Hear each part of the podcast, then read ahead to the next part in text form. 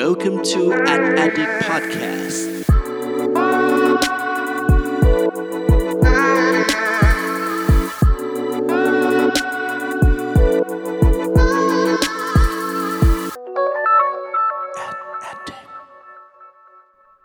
สวัสดีครับ ขอต้อนรับเข้าสู่ a d d i c t Podcast ตอนที่ 61 กับผม เพิร์ดพงปฏิภาสุขยืดครับ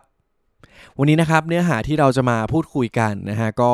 มาจาก agency VML Y&R ครับ ซึ่งถือว่าเป็นเอเจนซี่ที่ค่อนข้างมีชื่อเสียงมาก ๆ ระดับโลกเลยนะฮะ รวมถึงในเมืองไทยด้วยนะครับ โดยล่าสุดนี้ฮะ จากวิกฤตการณ์โควิด -19 นะครับ ที่แน่นอนว่าทุกธุรกิจเนี่ยต้องพบเจอนะครับ ล่าสุดครับทาง VML Y&R นะฮะ ที่เขาเนี่ยเป็นเอเจนซี่ที่ค่อนข้างเชี่ยวชาญนะครับในเรื่องของการทำ research นะฮะ การหาคำแนะนำ consult เป็นที่ปรึกษาอะไรต่างๆนะครับผ่านทางความคิดสร้างสรรค์ต่างๆนะครับเขาได้มีการทำผลสำรวจนะฮะโดยการใช้เครื่องมือของทาง VML Y&R เองนะครับอย่าง BAV นะครับหรือว่า Brand Asset Valuator นะครับรวมถึงการหาข้อมูลจากซอสอื่นๆนะครับทำให้พบข้อมูลที่น่าสนใจมากๆเลยฮะแล้วก็วันนี้เนี่ยผมอยากจะมาแบ่งปันเพื่อนๆกันนะครับซึ่งก็คือ 5 แนวทางกระตุ้นภูมิคุ้มกันให้แบรนด์อย่างสร้างสรรค์ในยุคโควิด -19 นะครับ งั้นเดี๋ยวเราลองไปดูเลยดีกว่านะครับว่า 5 แนวทางนี้เนี่ยจะมีอะไรบ้างครับ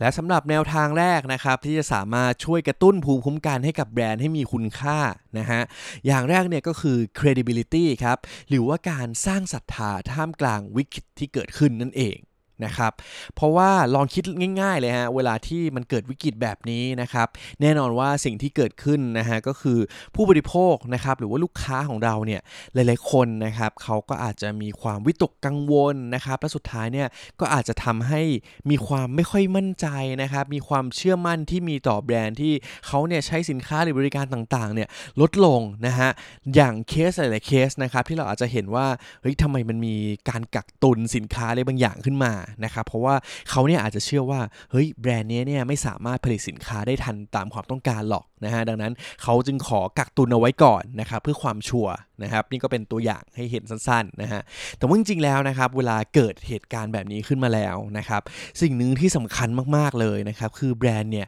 จะต้องหาวิธีการครับทำยังไงนะครับให้คนเราเนี่ยหันกลับมาไว้เนื้อเชื่อใจแบรนด์เรานะครับมีความศรัทธากับแบรนด์เรานะฮะมีความเชื่อมั่นนะครับว่าเฮ้ยแบรนด์นี้เนี่ยเขาสามารถตอบรับนะครับวิกฤตการณ์ที่เกิดขึ้นเนี่ยได้อย่างมีประสิทธิภาพมากๆนะครับอาจจะเป็นการนำความรู้นะฮะหรือว่าความเชี่ยวชาญต่างๆ หรือทรัพยากรต่างๆ ที่ตัวแบรนด์เองเนี่ยมีอยู่นะครับลองหาวิธีการดูครับหาวิธีการสนับสนุน หาวิธีการช่วยเหลือประชาชนยังไงนะครับให้เห็นว่าแบรนด์เนี่ยก็ไม่ได้อยู่เฉยๆนะครับแต่ว่ามีการ movement นะฮะมีการปรับตัวมีการสร้างสรรค์สิ่งต่างๆนะครับที่ช่วยเหลือสังคมแล้วก็ทำให้คนเนี่ยมั่นใจได้มากยิ่งขึ้นด้วย นะครับดังนั้นครับแนวทางแรกนะครับก็คือ credibility ครับหรือการสร้างศรัทธาท่ามกลางวิกฤตนั่นเองครับ และอย่างที่2นะครับแนวทางที่จะทำให้แบรนด์เนี่ยมีภูมิคุ้มกันมากขึ้นในช่วงนี้นะครับ ก็คือ caring นะฮะหรือว่าเปิดใจด้วยความใส่ใจมากยิ่งขึ้นนั่นเอง นะครับ เพราะว่าจากผลสำรวจนะฮะจะเห็นเลยว่าจริง ๆ แล้วเนี่ยผู้บริโภคคนไทยนะครับกว่า 60%ฮะอยากให้แบรนด์เนี่ยรับฟังสิ่งที่ผู้บริโภคนะครับต้องการมากขึ้นนะครับ โดยเฉพาะในช่วงวิกฤตแบบนี้เนี่ยยิ่งต้องการอยากให้ฟังเลยฮะว่าเขาเนี่ยมีความต้องการอะไรนะครับ แล้วก็หากว่าคนต้องการอะไรนะครับ แบรนด์เนี่ยควรจะใส่ใจนะครับ ดูแลทำให้เขาเนี่ยรู้สึกดีมากยิ่งขึ้นในช่วงวิกฤตการณ์แบบนี้นั่นเอง นะครับ ดังนั้นครับณตอนนี้นะครับสิ่งที่สำคัญมาก ๆ เลยสำหรับแบรนด์ต่างๆนะครับเรานะฮะควรจะต้องมีการ monitoring นะครับว่ากลุ่มลูกค้าของเรากลุ่มผู้บริโภคของเรานะครับตอนนี้เนี่ยเขามีความต้องการมี feedback มีความรู้สึกมีอะไรยังไงบ้างนะครับแล้วเราเนี่ยก็จะต้องรีบทำความเข้าใจนะครับแล้วหาสิ่งต่างๆนะครับที่ตอบโจทย์ให้ทันท่วงทีนั่นเองนะครับสมมุติว่านะฮะตัวอย่างนะฮะว่าโอเค ตอนนี้คนเนี่ยซื้อสินค้าหรือบริการของเราไปแล้วนะครับ แต่ว่าเฮ้ยตอนนี้มันไม่พอจริงๆนะครับ แล้วคนเนี่ยก็เกิดการกักตุนเหลือต่างๆนะครับ ตอนนี้เนี่ยแบรนด์เนี่ยก็ไม่ควรจะปล่อยให้สินค้านั้นแบบผลิตไม่ทันแล้วนะครับ ต้องรีบไปดูขบวนการแล้วครับว่า เฮ้ยฉันจะสามารถทำสินค้าหรือบริการอะไรยังไงต่างๆ ได้นะครับ เพื่อให้คนเนี่ยสามารถมีสินค้าตอบโจทย์ความต้องการของเขานั่นเอง นะครับและนี่ก็คือแนวทางที่ 2 นั่นเองครับ คือ caring นะฮะหรือว่าเปิดใจด้วยความที่ใส่ใจเนี่ยมากยิ่งขึ้นครับ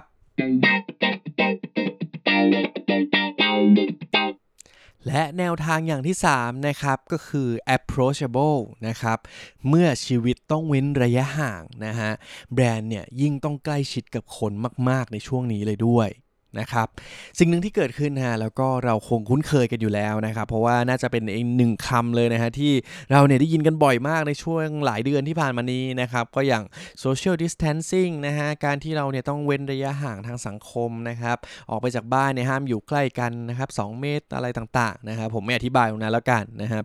ดังนั้นครับในมุมมองของแบรนด์นะครับในการทำการตลาดในการทำธุรกิจนะครับจริงๆนะหลายคนเนี่ยอาจจะรู้สึกว่าโหอันนี้นี่มันเป็นสิ่งที่ที่แบบว่าทำให้ธุรกิจเนี่ย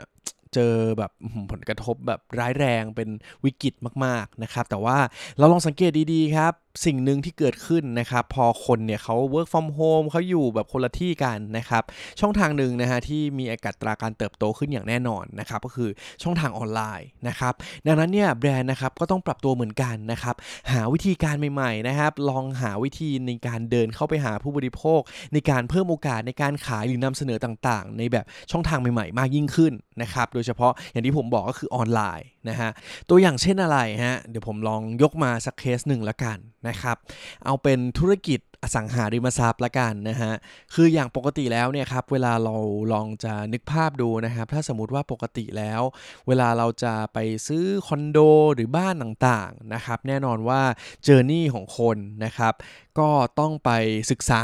ข้อมูลนะครับ แล้วพอเราได้ข้อมูลอะไรต่างๆ แล้วเฮ้ย ได้โครงการอะไรต่างๆ ที่เราสนใจแล้วนะครับ เราก็จะไปที่ sales gallery นะครับเพื่อรับชมห้องตัวอย่างหรือว่าดูสินค้าต่างๆ ดูห้องเนี่ยแบบละเอียดนะครับดูว่าเป็นยังไงคุยกับเซลล์ต่อรองราคาอะไรต่างๆ ก็ว่าไปนะครับแต่เมื่อโควิดมาครับโอ้โหธุรกิจนี้ถือว่าโดนหนักๆเหมือนกันนะครับเซลล์แกลลี่เนี่ยแน่นอนไม่มีใครออกจากบ้านมาไปรับชมได้อยู่แล้วนะครับดังนั้นฮะสิ่งหนึ่งที่เราจะเห็นหลายๆแบรนด์ปรับตัวนะครับก็คือการสร้าง เซลล์แกลเลอรี่ขึ้นมาในโลกออนไลน์นะครับ บางเจ้าเนี่ยก็ทำเป็น 360 องศาเลยครับ ให้คนเนี่ยสามารถรับชมนะครับ เหมือนบรรยากาศในการรับชมห้องตัวอย่างเนี่ย แบบเขาอยู่ที่บ้านก็สามารถดูได้นะครับนี่ก็เป็นตัวอย่างหนึ่งนะครับที่ทำให้เราเห็นว่าถึงแม้ว่าวิกฤตจะมานะครับแต่ว่ามันก็ยังมีช่องทางมีวิธีการใหม่ๆนะครับการที่จะนำเสนอสินค้าหรือบริการของเราเนี่ยให้เข้าไปใกล้คนมากยิ่งขึ้นนั่นเอง นะครับดังนั้นครับแนวทางที่ 3 นี้ครับก็คือ approachable นะครับเมื่อชีวิตต้องเว้นระยะห่าง แบรนด์จะยิ่งต้องใกล้ชิดมากขึ้นครับและแนวทางอย่างที่4นะครับนั่นก็คือ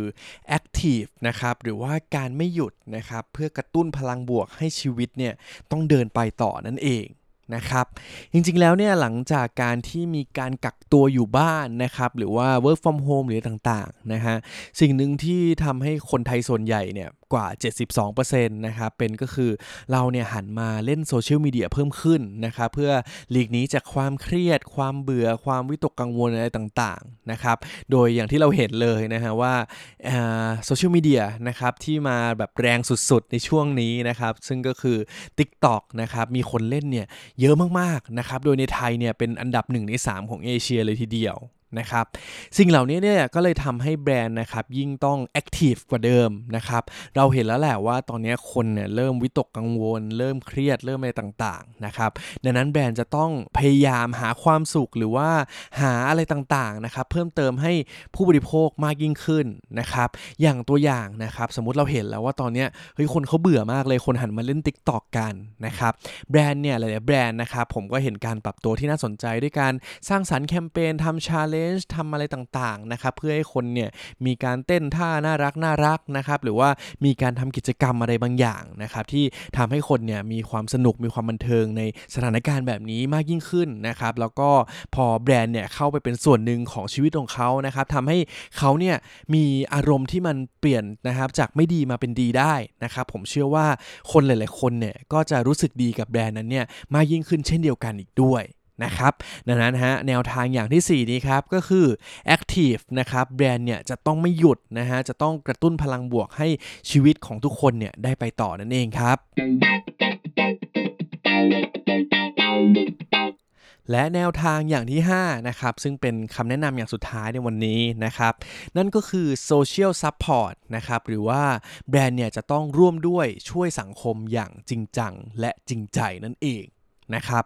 พอมีสถานการณ์เกิดขึ้นนะครับที่เป็นวิกฤตนะฮะที่ถูก กระทบนะครับ ไม่ว่าจะเป็นธุรกิจหรือว่าทุกคนนะครับในสังคมในทั้งประเทศแล้วก็ทั่วโลกแบบนี้นะครับ แน่นอนว่าพอมันเกิดวิกฤตนะครับ ทุกวิกฤตเนี่ยถ้าสมมติว่าเราเห็นนะครับว่าแบรนด์ไหนเนี่ยให้ความสำคัญให้ความช่วยเหลือนะครับใส่ใจนะครับ ไม่ว่าจะเป็นวิธีการไหนก็ตามนะครับ เช่นมีการ support นะฮะสินค้าหรืออะไรต่างๆ ที่มันเป็นประโยชน์นะครับสำหรับบุคลากรที่มีความจำเป็นในช่วงนี้นะครับ หรือเป็นการให้คำแนะนำอะไรต่างๆนะครับในแง่ของการแบ่งปันข้อมูลข่าวสารที่เป็นประโยชน์แล้วก็จำเป็นสำหรับคนในช่วงวิกฤตแบบนี้เนี่ยผมรับรองเลยนะฮะว่าคนเนี่ยก็จะต้องรู้สึกกับแบรนด์เนี่ยดียิ่งขึ้นแน่นอนนะครับแต่ว่าจริงๆแล้วเนี่ยหลายแบรนด์ก็อาจจะรู้สึกว่าเฮ้ย ฉันทำแบบนั้นเนี่ยฉันฉันไม่ได้รู้สึกแบบอยากเอาหน้านี่ ฉันไม่ทำดีกว่า ก็ปล่อยให้แบรนด์อื่นทำไปดีกว่านะครับ แต่ว่าต้องบอกเลยว่าณนะทุกวันนี้นะครับ ด้วยวิกฤตการณ์ที่ยิ่งใหญ่ขนาดนี้ด้วยนะครับ เหมือนการที่แบรนด์ใดแบรนด์หนึ่งเนี่ยไม่ออกมาแสดงถึงความจริงใจ แสดงถึงการช่วยเหลืออะไรเลยนะครับ อาจจะสามารถส่งผลเสียได้มากกว่าเหมือนกัน นะครับเพราะว่าเหมือนตอนนี้มันกลายเป็นนอมประมาณหนึ่งนะครับที่ทุกแบรนด์เนี่ยควรจะต้องใส่ใจนะฮะแล้วก็ช่วยเหลือสังคมอย่างจริงใจนั่นเองนะครับอย่างตัวอย่างง่ายๆครับ อย่างสมมติว่าตอนนี้เราก็จะเห็นเลยนะฮะที่หลากหลายแคมเปญนะครับ โดยเฉพาะแบรนด์ที่เป็นผลิตภัณฑ์นะครับฆ่าเชื้อทำความสะอาดอะไรต่างนะครับ ช่วงนี้เนี่ยเราจะเห็นเลยว่าบุคลากรทางการแพทย์นะครับด้วยปัญหาที่เขาเนี่ยอาจจะขาดแคลนนะครับทั้งในส่วนของผลิตภัณฑ์ทำความสะอาดต่างๆ หรือว่าหน้ากากหรือต่างๆนะครับเราก็จะเห็นหลายๆแบรนด์นะครับหรือหลายๆองค์กรนะครับที่เขาเนี่ยอาจจะได้รับผลกระทบแต่ว่าไม่มากนักนะครับแล้วก็ยังมีเงินทุนที่สามารถให้การสนับสนุนธุรกิจต่างๆ ได้อยู่นะครับเราก็จะเห็นแคมเปญน่ารักน่ารักมากมายเลยนะฮะนี่ก็ถือว่าเป็นตัวอย่างที่ดีนะครับแล้วก็เป็นสิ่งที่สำคัญเหมือนกันนะครับดังนั้นเนี่ยถ้าสมมติว่าในอนาคตเจอวิกฤตอะไรต่างๆนะครับเราเนี่ยควรจะต้องเป็นแบรนด์ที่หันมานะครับส่งเสริมสนับสนุน แล้วก็ช่วยเหลือสังคมอย่างจริงใจและจริงจังนั่นเองนะครับดังนั้นครับคำที่อยากจะมาแนะนำแนวทางอย่างที่ 5 อย่างสุดท้ายนี้นะครับ ก็คือ social support ครับ หรือการร่วมด้วยช่วยสังคมอย่างจริงใจ และจริงจังนั่นเองครับ และนี่ก็คือ 5 แนวทางกระตุ้นภูมิคุ้มกันให้แบรนด์อย่างสร้างสรรค์ในยุคโควิด -19 นะครับเดี๋ยวผมสรุปเล่าให้ฟังอีกรอบหนึ่งแล้วกันนะครับว่า 5 แนวทางที่วันนี้เนี่ยทางเอเจนซี่ VML 1R มาแบ่งปันพวกเราเนี่ยมีอะไรกันบ้างนะครับ อย่างแรกครับก็คือ credibility นะครับหรือว่าการสร้างศรัทธาท่ามกลางวิกฤตที่เกิดขึ้น นะครับ ส่วนอย่างที่ 2 ครับ คือ caring ฮะ แบรนด์เนี่ยจะต้องเปิดใจด้วยความใส่ใจที่มากยิ่งขึ้นนะครับ และอย่างที่ 3 ครับ คือ approachable เมื่อชีวิตของคนเราเนี่ยต้องเว้นระยะห่างนะฮะ แบรนด์เนี่ยจะต้องใช้โอกาสนี้ในการเข้าไปใกล้ชิดกับคนมากยิ่งขึ้นนั่นเองครับ และอย่างที่ 4 ครับคือ active นะฮะ เมื่อตอนนี้เนี่ย มันเกิดวิกฤตแบบนี้นะครับ แบรนด์เนี่ยไม่สามารถหยุดได้นะครับ แต่เราเนี่ยจะต้องกระตุ้นพลังบวกให้ชีวิตของคนเราเนี่ยต้องไปต่อนั่นเองและอย่างที่ 5 อย่างสุดท้ายนะครับก็คือ Social Support นะครับแบรนด์เนี่ยจะต้องร่วมด้วยช่วยสังคมอย่างจริงจัง และจริงใจนั่นเองครับ และนี่คือทั้งหมดของ Addict Podcast ตอนที่ 61 ในวันนี้นะครับซึ่งเนื้อหาที่เราได้มาแบ่งปันในวันนี้นะครับเป็นการสรุปสั้นๆ ที่ผมขอหยิบมาเล่าให้เพื่อนๆ ฟังแบบเวลาจำกัดนะฮะแต่ว่าถ้าใครเนี่ยอยากไปติดตามบทความเต็มๆนะครับหรือว่าเนื้อหาที่เราได้มีโอกาสพูดคุยกับทางทีม VMLYNR นะครับผ่านทางไลฟ์รายการ Addict Talk ของเรานะครับสามารถไปย้อนดูนะครับหรือว่าย้อนอ่านย้อนฟังกันได้นะครับใน Addict Talk นะครับที่ตอนนี้เนี่ยมีอยู่ใน Facebook นะครับรวมถึง YouTube นะครับแล้วก็มีบทความนะฮะอยู่ในเว็บไซต์ addictth.com นะครับยังไงก็ฝากไปอ่านกันได้นะฮะแล้วก็พิเศษนะครับในเว็บไซต์เนี่ยเราก็มีการแนบตัวรีพอร์ตนะครับซึ่งเป็น full report แห่งแรกเลยนะครับที่ทาง VML YNR เนี่ยแบ่งปันมาให้นะครับสามารถไปดาวน์โหลดแล้วก็ศึกษาเพิ่มเติมกันได้ด้วยนะครับ